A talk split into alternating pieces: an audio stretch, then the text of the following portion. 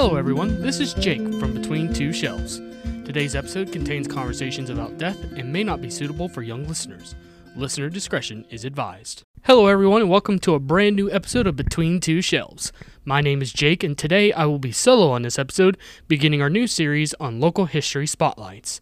With Halloween right around the corner, today's spotlight will be on one of the haunted locations here in town, and where I'm recording live from today, the Keith Albee Theater. So grab a book off the shelf and join your host Jake for a new episode on Haunted Huntington.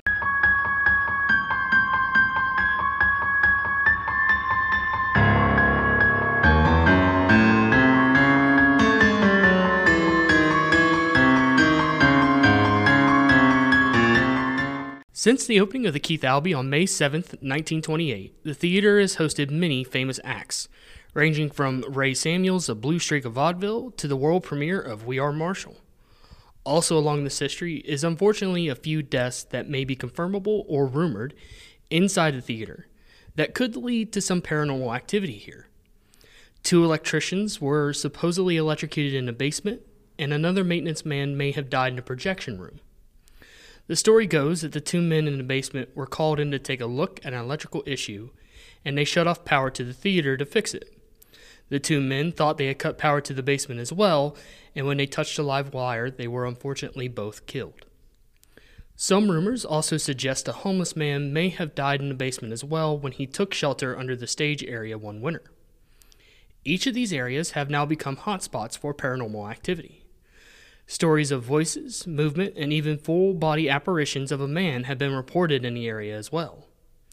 One spirit is said to be heard and felt in the basement level ladies' room, with several people reporting to feel watched in that area.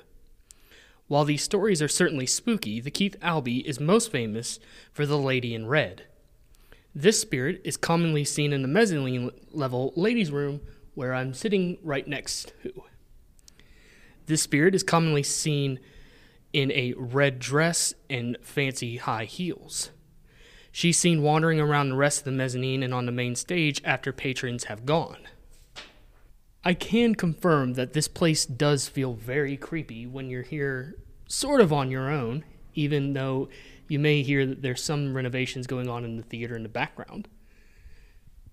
However, I, I can't say that I've seen anything that I can confirm has a spirit in here and it is a very in- incredibly beautiful theater.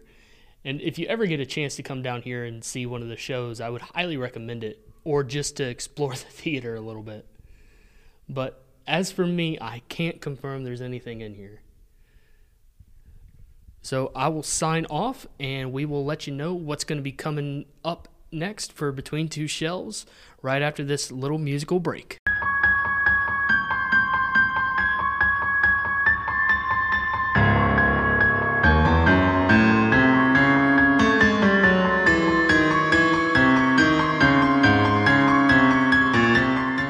Thanks for joining Between Two Shelves in our first episode of Local History Spotlight.